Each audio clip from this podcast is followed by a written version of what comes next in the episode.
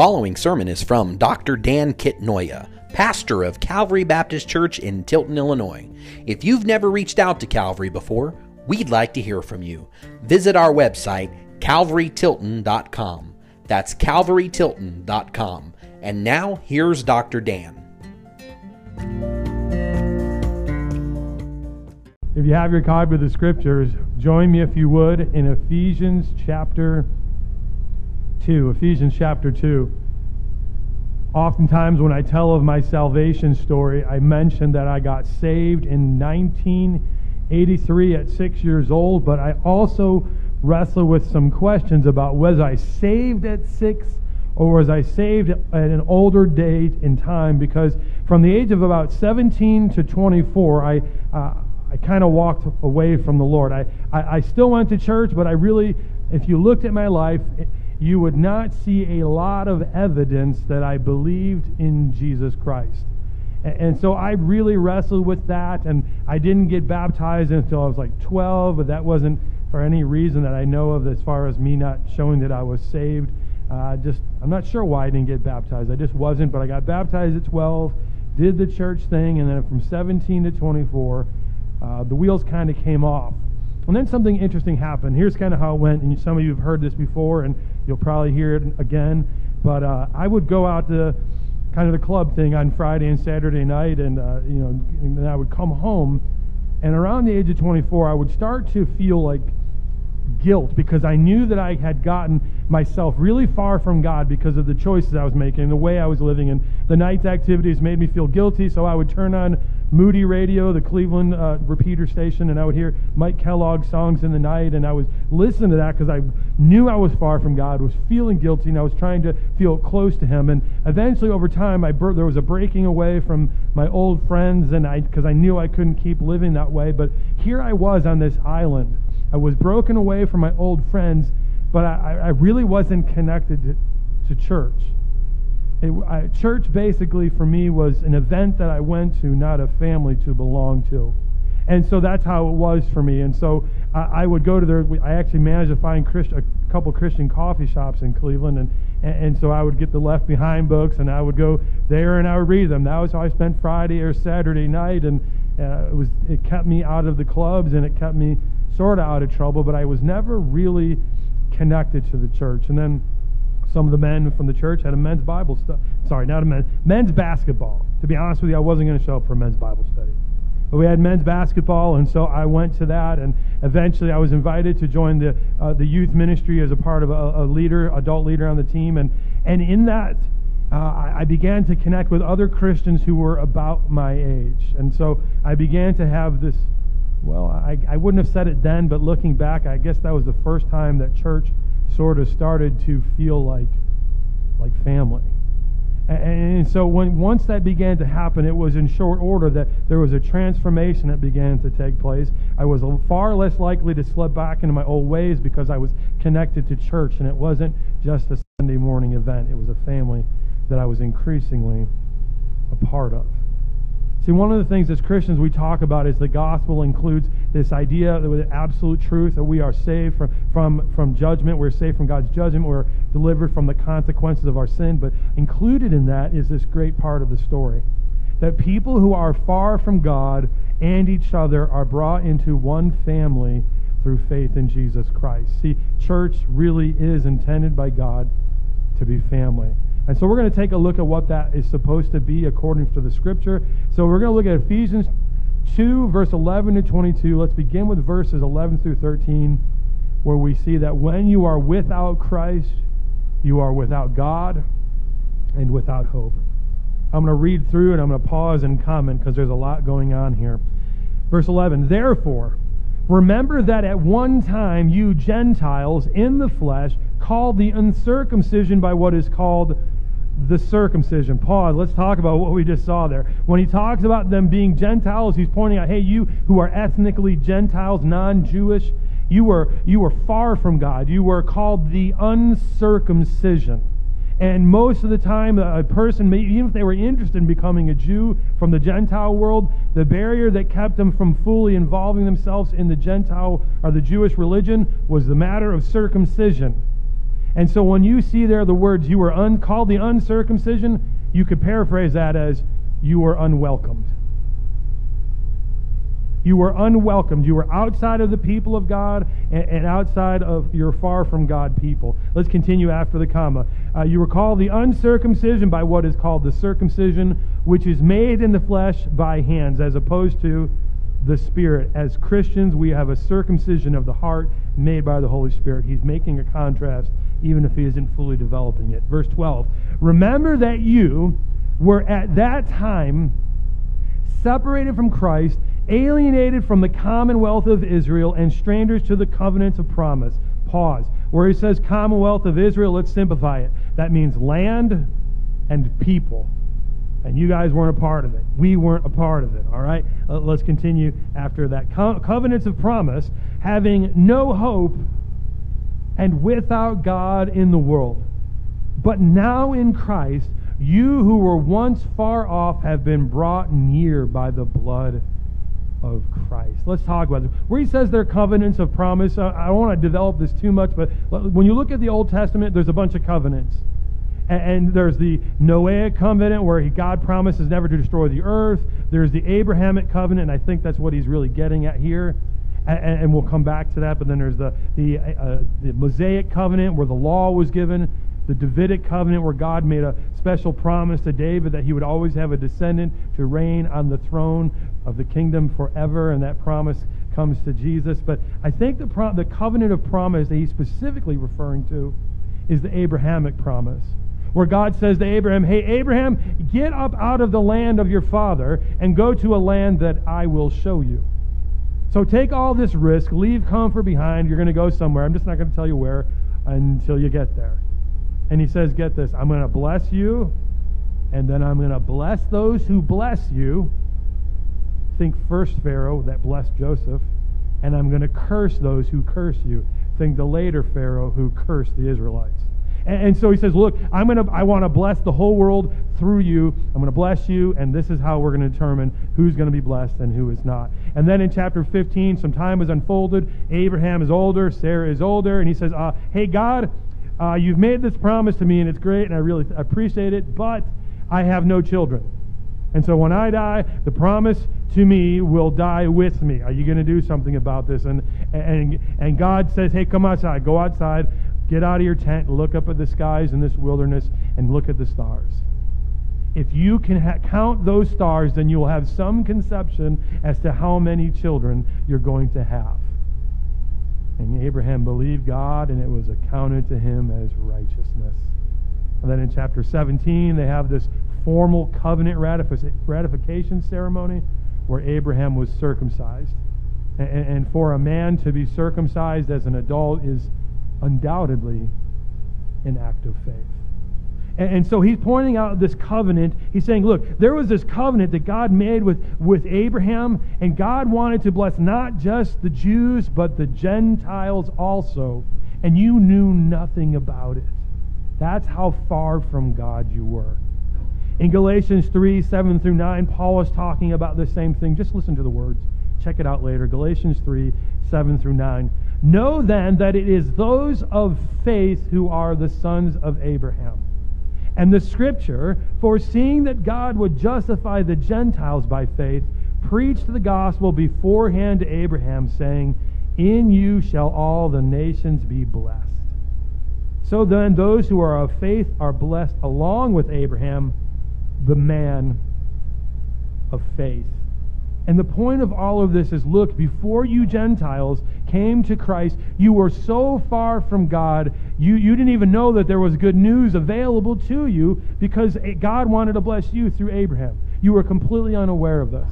I think it was around 2007 I heard for the first time something that I didn't think was possible as an American. In 2007, I heard for the first time of a, Christ, a person becoming a Christian who had grown up in America who had never heard the gospel. There's a ministry that's still functioning called Chi Alpha, and they do they basically send out people as missionaries to college campuses. Wonderful ministry, and this missionary shared with our church how he had gone to this college campus in Chicago, and, and how there was this girl from this kind of rich upbringing and never heard the gospel in her entire life and she gets saved and, and they're going to have a baptism so they she invites her family and her friends and she kind of has this eh, this really awesome thing because you have these parents who are really well put together knowledgeable intelligent people with eh, well educated didn't know how you were supposed to function at a baptism so they bought her this massive bible they're like guess you get them a bible at a baptism. You know not thinking about you really don't you know take that with you to church. It's one of those big coffee table bibles and she gets up and she, before she's baptized and she says, I know that you, many of you don't know what I'm doing here and you don't understand it. But I am a believer in Jesus Christ and I am getting baptized to declare my death to sin and resurrection to you. So here we have when someone when you tell me that someone's parents never even heard the gospel and didn't know what to tell you and you grew up never hearing it, that's what that's a picture of what it is like to be far from God. And that's what he's describing. Not only did you not have, uh, you had no relation with God, and you didn't even know there was hope available to you. There was a evangelism professor from Southern Seminary where I went to school, and his name is Jimmy Scroggins, and he went down to Florida. He left behind the, pa- the professor position and became a pastor uh, of this kind of large church. And, and, and, and what he describes, and he created an evangelism tool that I love called the Three Circles he realized quickly that a lot of the stuff that he was using wasn't going to fly in South Beach because the people were far from God. They didn't know what sin was. They didn't know what the gospel was. They didn't understand that they were far from God and didn't know any of that stuff. So he began to realize quickly his deep theology books weren't going to get the job done when it came to reaching people. They're far from God. And I think he used these verses as the, as the foundation for a lot of what he talked. He said, We have to find ways to reach far from God people, but they don't even know they're far from God and they don't know there's hope. How do we move them from far from God to the cross? And he says, so he comes up with this beautiful picture. Ready? All people were created by God with a purpose, on purpose, and when we live life God's way, we live in the place of blessing. But all of us have sinned, and we end up uh, far from God. He says we do things our way, and the Bible has a word for that, and that's called sin, and that leads to brokenness. And every single one of them can say, "Yeah, I've experienced brokenness in my life. I, my family is broken. My uh, I've experienced addiction. My my father and I are we haven't talked in years, and, and and all this sort of stuff. They knew what brokenness was. And he says, Listen, I'm going to share with you a different way of looking at life. I understand that when we live life God's way, we're blessed. But when we do things our way instead of His, it leads to cursing, and that stinks. But that pain that you feel from the brokenness is God getting your attention. You can't fix you. And then he shares the gospel that Jesus Christ, the Son of God, comes down to this earth he lives a sinless life. They, he allows himself to be arrested. He allows himself to be put on trial because the Son of God isn't put on trial unless you let him, unless he lets you do that. And then he lets them crucify him. And he's dead, and he's beaten, he's broken, he's bloody. And his death was paying for our sins on the cross. They buried him. He was naked. When he was on the cross, he was naked. His friends abandoned him. They buried him. And three days later, he rose from the dead. But God doesn't just want you to hear this. That's a great story. I'm so glad about that. What God wants is for you to turn from your sins, put your trust in Jesus Christ, uh, and believe in Him, believe the gospel, and by faith to be saved. You receive the Holy Spirit who then enables you to reclaim His original purpose for your life. And part of that original purpose, which we're talking about this morning, is being connected with God the Father and with other believers the blood of Christ made that possible. So he's saying, remember that without Christ, you are without God and without hope. And sometimes I can imagine a person coming to church for the first time and they know that they don't kind of look put together like the people with the shirts and the ties, and they think, okay, well, I didn't grow up in a preacher's home like the preacher's kids. Am I somehow farther away from God? Well, kind of, that's what he's saying, but only because you've never heard the gospel before. But my kids, your kids, you, me, missionary, missionary kids, all of us have to come to the place where we say, we know that we're guilty of sin. The judgment of God is upon us, but the solution for our sin problem is Jesus Christ. And I am bowing my knees before him, asking for salvation and the forgiveness of sins. It does not matter how far you are from God right now. The truth of the matter is we all come to Jesus the same way through repentance of sins and faith in Jesus Christ. That's it. And as much as it's true that my children are growing up in a home that the gospel is present and I teach them the gospel and I teach them theology and all of this stuff, there's no guarantee that my kids are going to put their trust in Jesus Christ because they too are born with a sin condition that they inherited from me. But he's telling, hey, look, this is how far you were from God. You didn't even know there was hope. So remember how, remembering how far from God you once were should fill you with humble gratitude. There's a beautiful story that Jesus tells. He describes a man coming into the temple beating his breast. Have mercy on me, the sinner. Now, I don't know what the guy had done, but he knew he was a sinner, and he knew the only hope was God have mercy. But then the Pharisee, the guy who grew up in Sunday school like me, he's over there and he's thinking, Thank you for not making me like him. You know what Jesus said? The one who went home after beating his breast and saying, Have mercy on me, that's the one that was justified, not the one who didn't think they needed to be forgiven. So he's reminding them of all of this, how far they were, how God brought them together. Why? Because I think there was division in this church and he was trying to undercut it. Say, look, don't be arrogant, Gentiles. You were far from God. You were some of you were prostitutes. Some of you were using opiates. Some of you were on alcohol. Some of you I can't even mention what you were doing, but now you've been brought into the family of God. Your relationship and my relationship with God should actually ooze humble gratitude and being reminded of what we have received in Christ is the thing that brings us to that place. Let's continue. Verse 14 through 18. Through Christ, you have peace and unity with God and other believers. Verse 14. For he himself, he who? He, Jesus. He himself is our peace who has made us both one and has broken down the, the in his flesh the wall, dividing wall of hostility. In other words, there was two separate groups brought together in the blood of Christ and the, the body of Christ, which was broken for you. And, and so he's tear, torn down the dividing wall of hostility. We're going to come back to that. Fences make good neighbors, but they don't make for good families. Let's continue.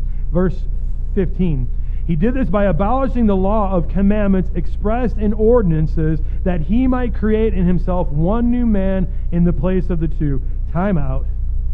What are we talking about here when he says he abolished the ordinances, the commandments, and all of this talk? Here's what's going on.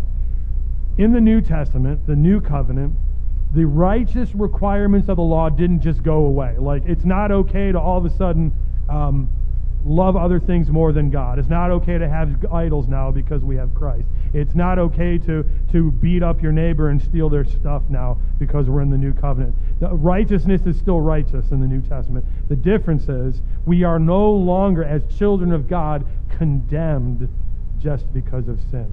I didn't say just. We're not condemned and removed from his family because of sin.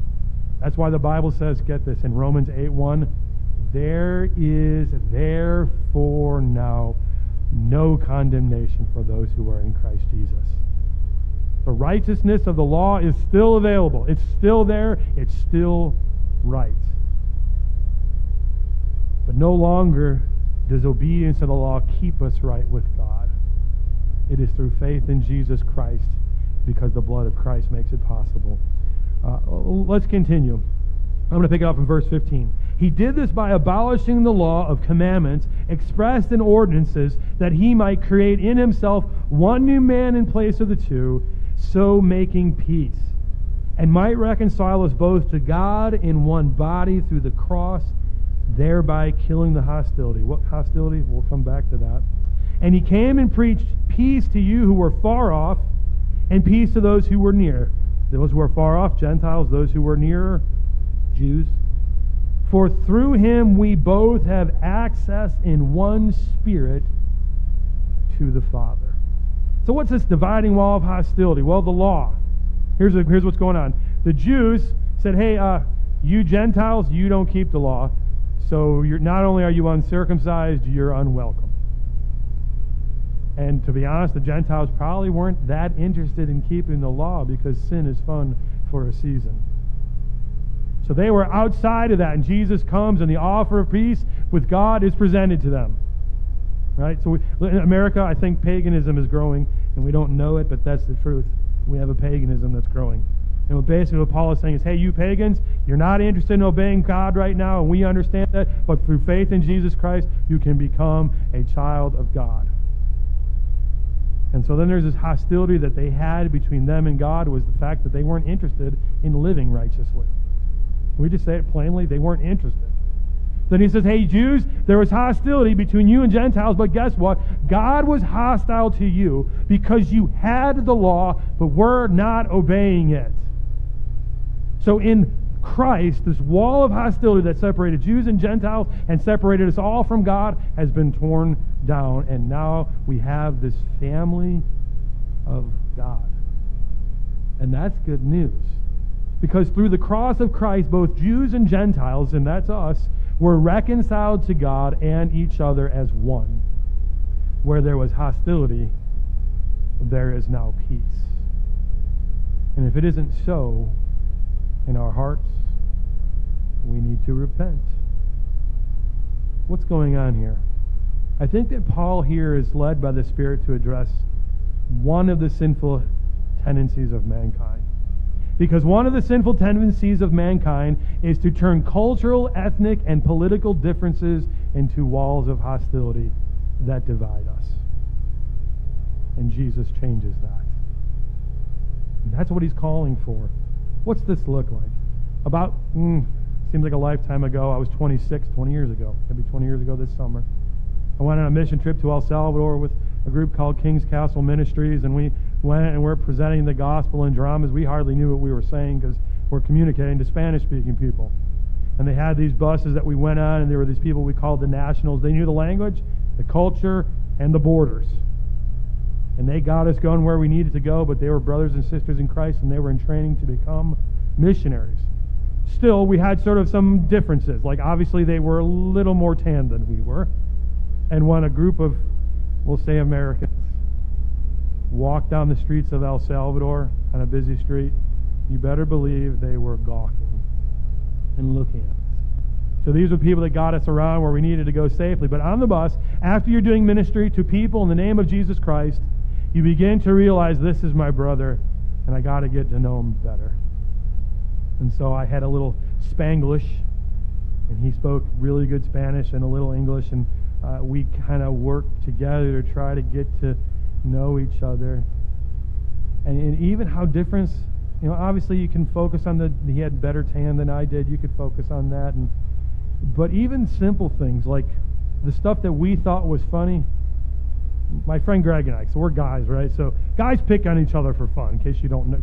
Girls, in case you don't know, guys like to pick on each other for fun. My friend Greg and I were on the bus between visits, uh, between places we were doing our gospel presentation, and we start teasing each other. And the, I was doing it in Spanish, and he was doing it in Spanish, Spanish we knew. And the nationals were like, no! Like they literally thought it was about to turn from funny to uh, not a laughing matter. Like literally, they thought there was about to be this large American man fighting with this other large American man on a bus full of teenagers. They thought we thought it was hilarious, but they they were mortified. They thought this is what this type of talk men kill each other in their country over, and you think it's a joke.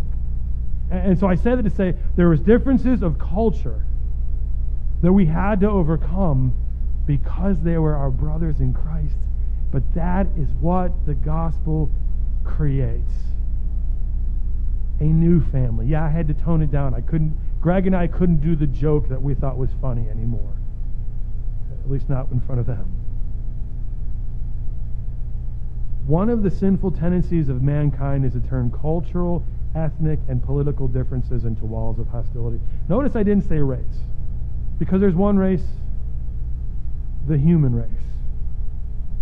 And God has sent Jesus to save us all. See, the gospel unites, here's an important distinction, unites sinful people who repent of their sins and believe in Jesus Christ from every tribe, nation, and tongue into a loving relationship with God and with each other. Jesus once said that the most important commandment is to love the Lord your God with all your heart, soul, mind, and strength, and to love your neighbor as yourself. And he said the rest of the commandments hang off of this. This is the, this is the foundation of our moral treatment of other people. What is going on here is Paul is kind of building on this. It's kind of beneath the surface, but he's saying, look, you love God, and you're in this love relationship with God, but guess what? Now you're in a loving relationship with others, his family. They're not just neighbors now, they're family members. And so where Paul what was going on is that people who have loved sin more than God and their neighbors are reconciled to him and each other through faith in the crucified Son of God and the repentance of sin. This is what united them. Not how they voted, not how they looked.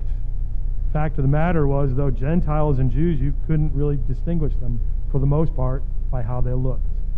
But you could distinguish them by what things they would and would not participate in.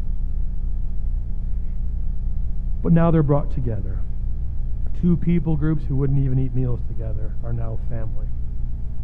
Verse 19 to 22, and I think this gets us to where I think God wants me to bring it home for us. Through faith in Jesus Christ, you are welcomed into the family of God. Verse 19 to 22. So then, you are no longer strangers and aliens, but you are fellow citizens with the saints and members of the household of God. Pause.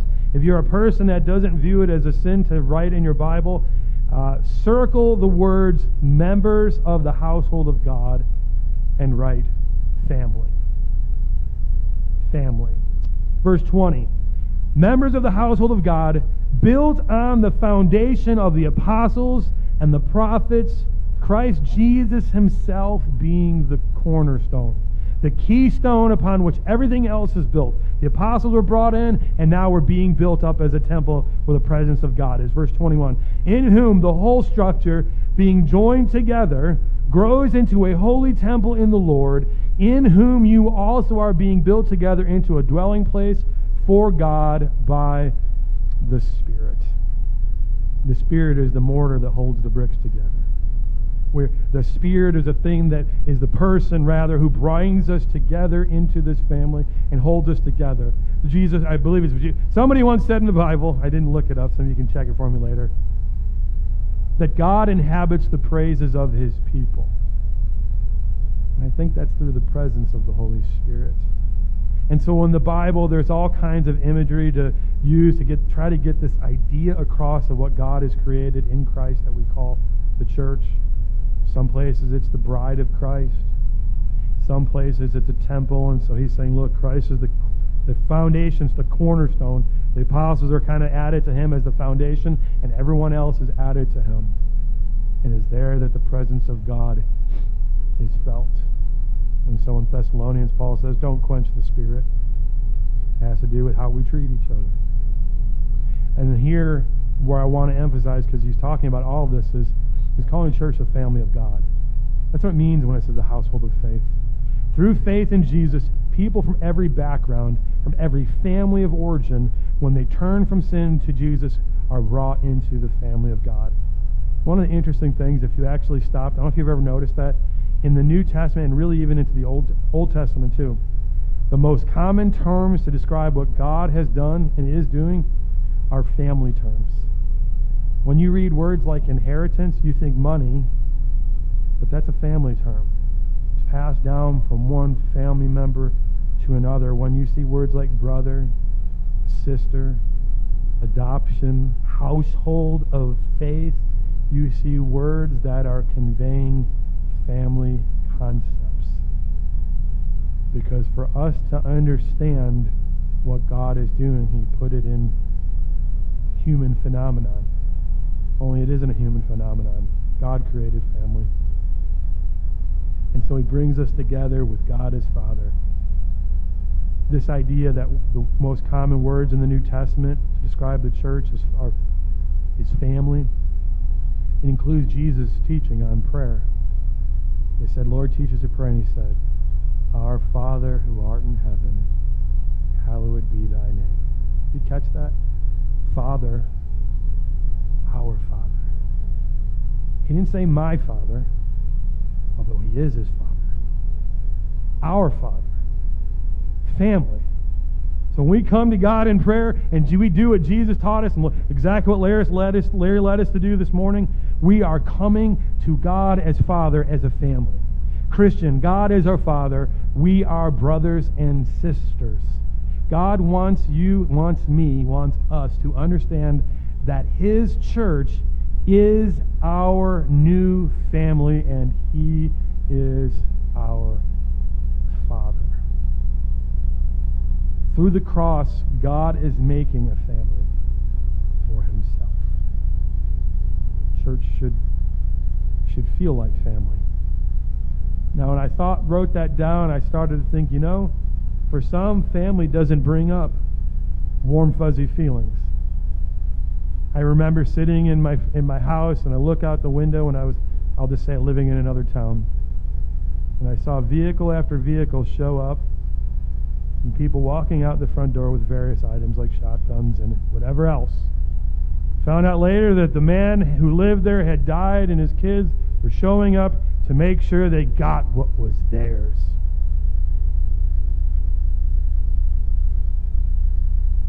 They Wanted their inheritance. They want to make sure their brothers or their nephews and nieces didn't get it first. So I get it. Now, family doesn't always bring up warm and fuzzy feelings, and everyone comes from a different family experience. I'm going to share with you a little bit of mine. Uh, Bill and Jeanette Canoy are Christians. They brought us to church. We're not really a huggy family. And you know what? I'm not really a hugger either. Chrissy's family, I think I hugged my mother in law when we got married, and then this Christmas was like the second time. I took the initiative because she's kind of like, eh, Dan's kind of the, the stoic dude, right? Her family's a little more huggy. But here's the thing mom and dad's side of the family, my parents, their experience was nothing like ours. I'll just leave it alone other than to say Jesus Christ changed our family. And then on Chrissy's side of the family, uh, Kenny and Linda raised Christian kids. But they too had a very distinct moment where God got a hold of their family and there was a change there.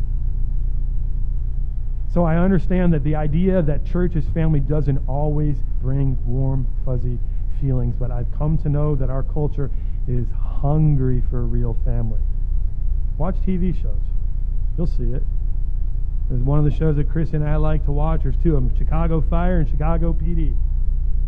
Family. Everything's family, which is wonderful. People are hungry for it. That's why it resonates with people. Chicago PD, that's more like a dysfunctional family with lots of hidden secrets. By the way, there are families that have lots of generational hidden secrets. You say, How do you know this stuff? Because I've been a pastor for a long time. Well, feels like a long time sometimes. Long enough to have seen a thing or two. Cheers. Sometimes you want to go. I'm just going to say it. Where everybody knows your name. They're always glad you came. Might I suggest what they're really getting at is that hunger for a true family? And they will never find it until they come home to God and find in a loving church. But can I tell you one thing I've come to know after, I don't know, as a young adult and an adult having to bounce, go, go to different churches, a church that feels like family feels like, when you find it, it's like finding lightning in a bottle. But it's not supposed to be this way. I didn't ask Brad for permission to share this story, but I think he'll be okay because you look good in the story. He's like, no, you will. He shared with me once when he first started coming to Calvary that he went up to Pastor Joe and said, I feel so welcome here and safe without missing a beat in Pastor Joe's simple way, which simple based on long experience, he said, and we've got to protect that.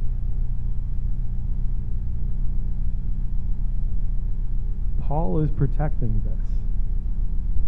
Because if you've been around church a long time, you know that it doesn't always feel like family. But it's supposed to.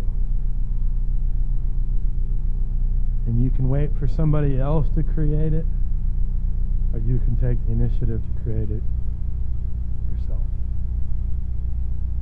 And sometimes that requires being vulnerable. And I can't promise you you won't ever get hurt in church. I've come to know from personal experience there ain't no hurt like church hurt. And you don't experience it from people that you don't really know well enough to love really well. So there is a risk. So I understand that when I say church should feel like family, it doesn't always bring up warm and fuzzy feelings because everyone's got experiences that are not always the same. But I want you to know that God is doing something new. He's trying to create the family that everybody seems to hunger for, but it's so elusive. Church should feel like family. When you come to church, you should walk away saying, I feel like I just left home, not that I'm going home. And can I tell you, I hope that guests come to Calvary and say, I feel like I've come home. I don't agree with every. I'm going to tell you one other thing about church family and life. This is stuff I've heard, seen, read, heard from others. People may come to your church and say, I don't like and agree everything they stand for, but I can't deny that I feel like I came home when I'm there.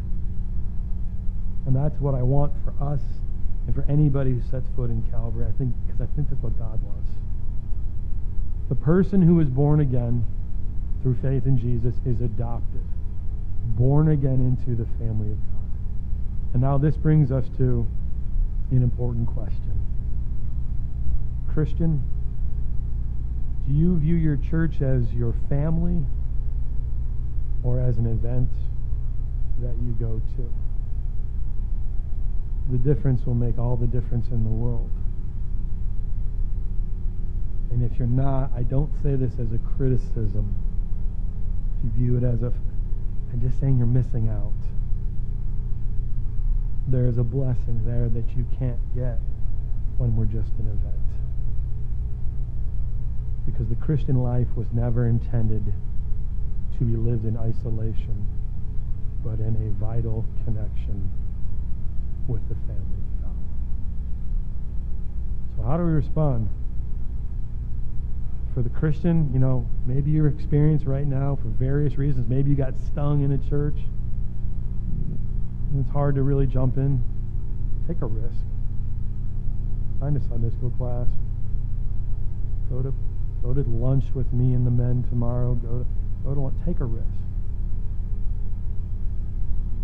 Maybe those of you who are like, no, I know this is family. It feels that way. Maybe you see others that you go, I don't think they're getting it. Let me reach out to him. I'm going to share a story that I wasn't going to share, but here we are. At Christmas time, there's uh, we have a family member. Uh, family is all Christian, all Baptists, and obviously I'm the Baptist preacher. And well, I just say we had a gal that came in, a, a family member, The kind of dresses well. She came dressed kind of like she had just left a gay pride parade. And her family dynamics are very different from ours. And she obviously was dressed different than us, and it's here's this isn't a secret in the family. I'm the Baptist preacher. Right? So she comes to Christmas and doesn't always come, but she comes this time, and it's obvious that there's like this wall of separation. So what do we do? Pretend it's not there, have a good time without her?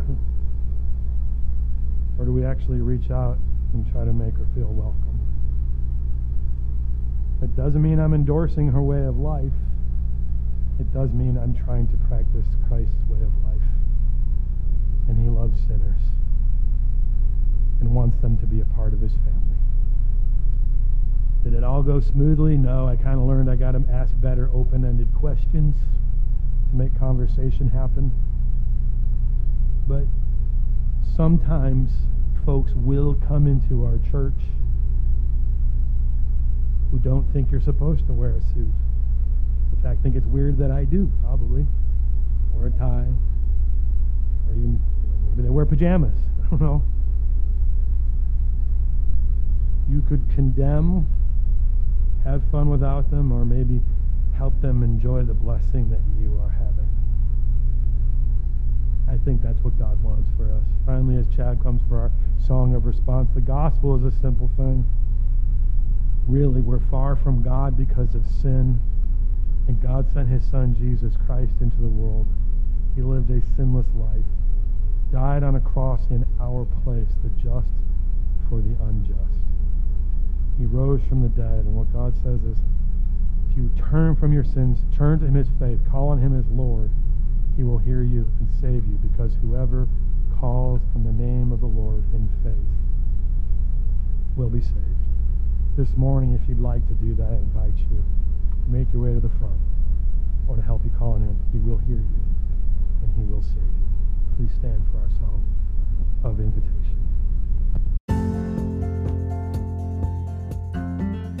You've been listening to Dr. Dan Kitnoya, pastor of Calvary Baptist Church in Tilton, Illinois. If you'd like to learn more, visit our website, calvarytilton.com. That's calvarytilton.com. Thank you for listening.